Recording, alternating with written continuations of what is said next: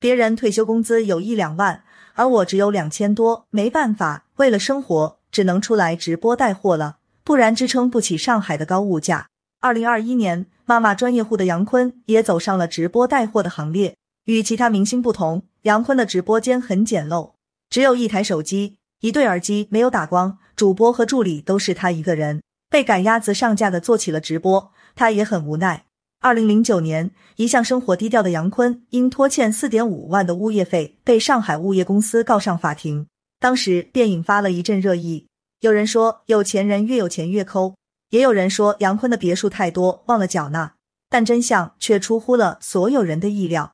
杨坤已经穷得交不起了，她的丈夫因做生意失败赔了个底朝天，别墅也被法院拿去抵押拍卖，夫妻俩仅能靠着两千五百的退休金在上海勉强度日。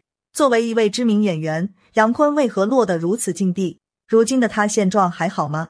杨坤原名杨坤，虽然有一口地地道道的上海话。却是货真价实的春城人。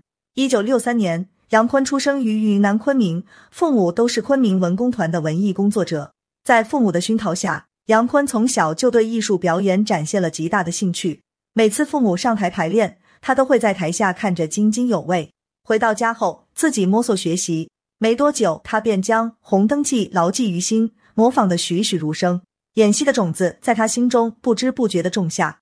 进入中学后。杨坤更是如鱼得水，成为了班级的文艺骨干。每次文艺汇演，总少不了他活跃的身影。高中毕业后，杨坤一门心思的想要考入上海戏剧学院，成为像父母那样优秀的演员。为此，他还特意的更改了名字，将坤上的大山移走，从此成为杨坤。上海戏剧学院的考试并没有难住杨坤，他本就小有天赋，加上父母帮他排练考核、模拟应试。杨坤的初试、复试都通过的轻轻松松，毫无压力。然而，在他是否被录取时，上海戏剧学院却出现了不同的声音。杨坤的样貌并不出众，也不符合当时的主流审美，但得益于他自然流畅的表演和出众的能力，上海戏剧学院最终留下了他。从此，杨坤和大宋佳以及徐亚成了同学。上海戏剧学院里美女如云，有颜值、有能力的人不在少数。大宋佳一入学便成了学校里的风云人物，刚上大三便接到了淘金王的邀约，正式踏入了演艺圈。在这里，杨坤的自信遭到了一定程度的打击。我不是个漂亮的，导演在选女演员的时候也会下意识找纯真美丽的。我很怕学完没人找我演戏，我的理想泡汤，人生失败。尽管杨坤坚信勤能捕捉，一直成绩都很优异，但一直到大四要毕业，他才接到一个角色。给当时一部动画片《太空堡垒》中的米莉亚配音。毕业后，杨坤跑了四年的龙套，虽然角色的戏份不多，但每一个角色他都很珍惜。正是他的这份认真，一九八九年，十六岁的花季抛来了橄榄枝，邀请他出演剧中温柔可亲的童老师。剧中杨坤松弛有度、自然流畅的表演，收获了观众的一致好评。由于过于精彩的演绎，他所饰演的童老师一度被观众们认为是最像妈妈的老师。童老师确实红了，但杨坤却没有。电视剧上映后收视长红，杨坤却没有吃到太多红利。他设想中的剧本像雪花一样飘来的场面并没有出现在影视圈，他依旧是不被看好的存在。甚至有导演直言不讳道：“杨坤长得有点显老显精明，不是女主角的样子。”趁早歇了这份心吧。他依旧在龙套里打转，怎么也等不到一个属于自己的主角。有时杨坤也会对自己产生质疑，但内心深处对表演的热爱却支撑着他一路走下去。一九九三年，命运终于再次向他垂青，他和傅艺伟、孙淳、傅丽丽、何正军一同出演了电视剧《洋行里的中国小姐》。这部戏的阵容很强大，是部群像戏。杨坤不是剧中最美的，但他的演技却是最亮眼的。在剧组时，他的全身心都放在凝结剧中角色身上，同剧组的傅丽丽。为了养活起贵公子孙淳，一口气接下三部戏，三个剧组来回打转，而杨坤就做不到。他一心沉浸在自己的角色中，反复揣摩角色，将所有的台词背得滚瓜烂熟。在跟何正军对戏时，他的反应之快，往往让导演惊叹。世界上有很多东西可以造假，唯独努力不会。凡是努力，必然会有收获，结果必将证明一切。剧播出后大受欢迎。一九九五年的金鹰奖上。杨坤成为了剧组唯一获奖的演员。我自己都没有想到的，一九九五年我会拿到金鹰奖最佳女配角奖。上台的时候，我整个人都是麻的。这份认可给了我太大的鼓励了，这也坚定了他接下来想走的路。杨坤被称为是都市百姓演绎者，他是婆婆媳妇小姑里性格刁钻、喜形于色的裘家珠，他是开张大喜中的爱财有道的市井小民杨亚楠，他是天经地义中敢做敢当、偿还巨款的普通人罗金娣。杨坤并没有一味的去追求剧里的主角，虽然也希望能够尝试公主、白富美、都市大白领这样的角色，但在一位导演的点拨下，有个导演跟我说，那样的角色有太多人争抢了，不如将小人物演好，占领像妈妈脚这样的市场，让人们一提妈妈就想到你，也是一种成功。杨坤终于醍醐灌顶，不再纠结于主角与否，而是全身心的投入到自己的每一个角色中。人人都想成为聚光灯下闪闪发光的主角，但是主角只有几个，配角也需要人来演。有完美的主角，自然也有完美的配角，而杨坤就致力于成为这样的配角。在别的女演员还在顾及形象、犹豫要不要转型时，他已经面不改色的演起了妈妈辈的角色。从张纪中版《笑傲江湖》的哑婆婆，到刘亦菲胡歌《仙剑奇侠》中的李大婶。从断奶中的舅妈秦玉萍到《欢乐颂二》中强势刻薄的殷勤妈，不论现代装还是古装，杨坤的表演都手到擒来，人物朴实简单却又鲜活生动，让人印象深刻。再后来，杨坤成了名副其实的妈妈专业户，其中他上海妈妈的角色诠释最多。虽然不是土生土长的上海人，但在上海打拼的这些年，他早已将上海女性们的精致、热情、能干临摹的七七八八。与上海阿姨们的形象十分贴合，而且类似的角色在他的演绎下也能呈现出不同的风采。因为形象刻画的十分成功，杨坤惹来过许多争议。这些年，他的角色向恶婆婆靠拢，人物局限十分明显。不少网友质疑他只会演渐渐的坏坏的角色，演技过于浮夸，担不起老戏骨的称号。关于这些评价，杨坤其实很痛苦。但演员是需要迎合市场的，为了剧情和角色需要。杨坤不得不这么做。如今的好剧本太少了，老戏骨也需要吃饭，只有这样，他才能接到更多的戏。不过在戏外，杨坤的生活一直很低调。她早些年结了婚，丈夫是个圈外人，没有人知道杨坤的丈夫是谁，两人是怎么相知相爱的，只知道对方是个商人。夫妻俩感情很好，婚后二十多年相伴相守，风雨兼程。后来丈夫投资失败，欠了一屁股的债。杨坤也没大难临头各自飞，而是选择跟丈夫共同承担债务。这些年拼命的拍戏、直播带货，努力挣钱。夫妻俩唯一的遗憾就是年轻时不曾有一儿半女。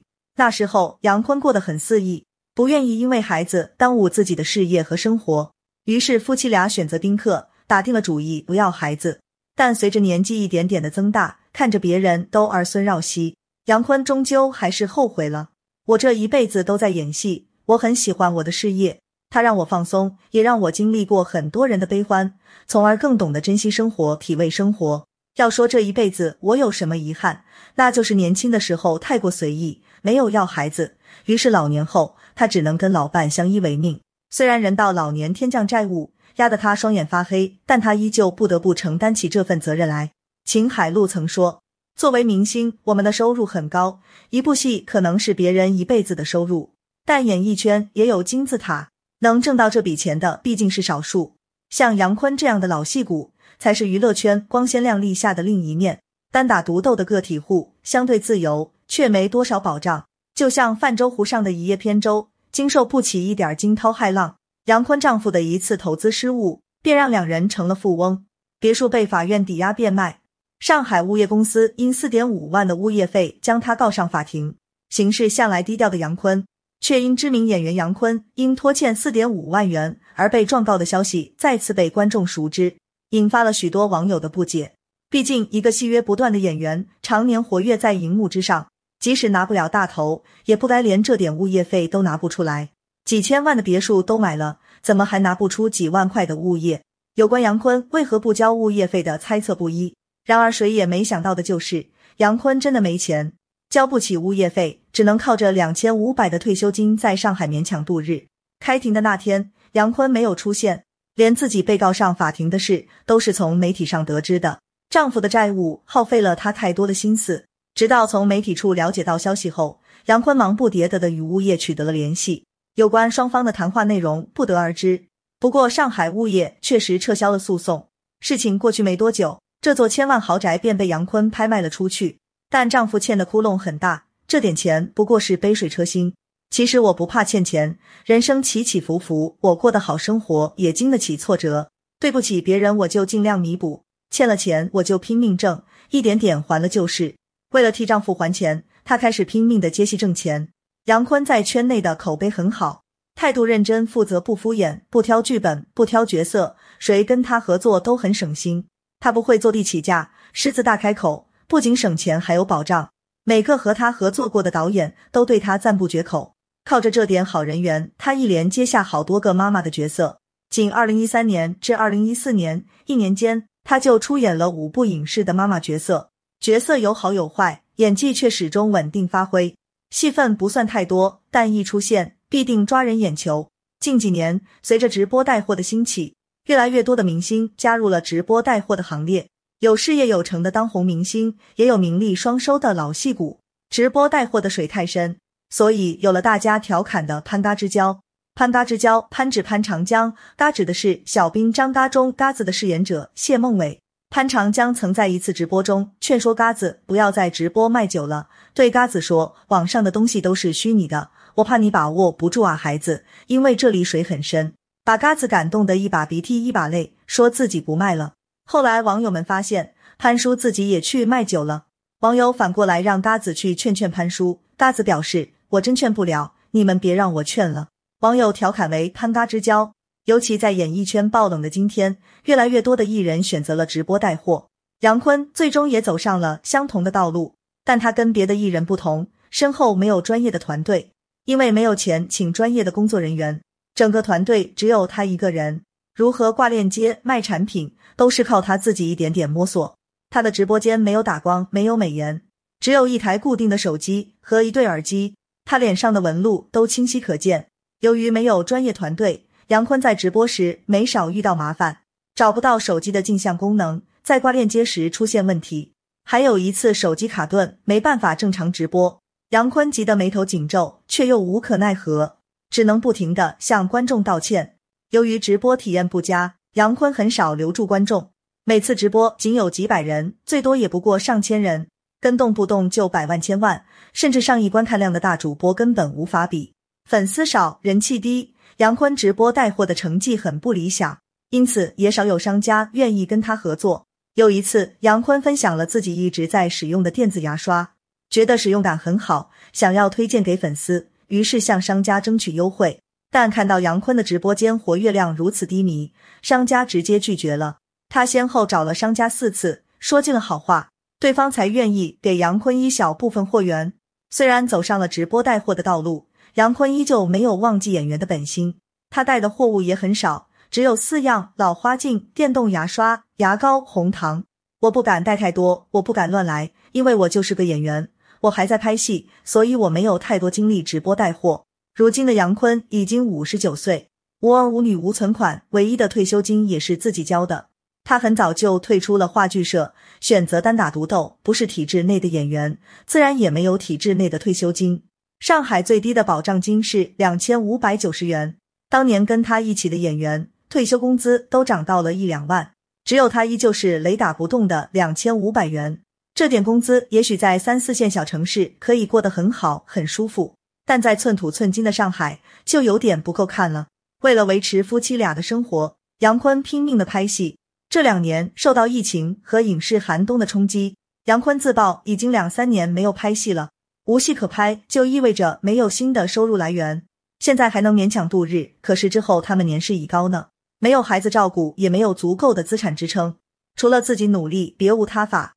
于是杨坤开始自学直播带货。面对商家的几多刁难。他也选择了隐忍退让，有粉丝替他不值，但于杨坤而言，他早已看淡了这一切。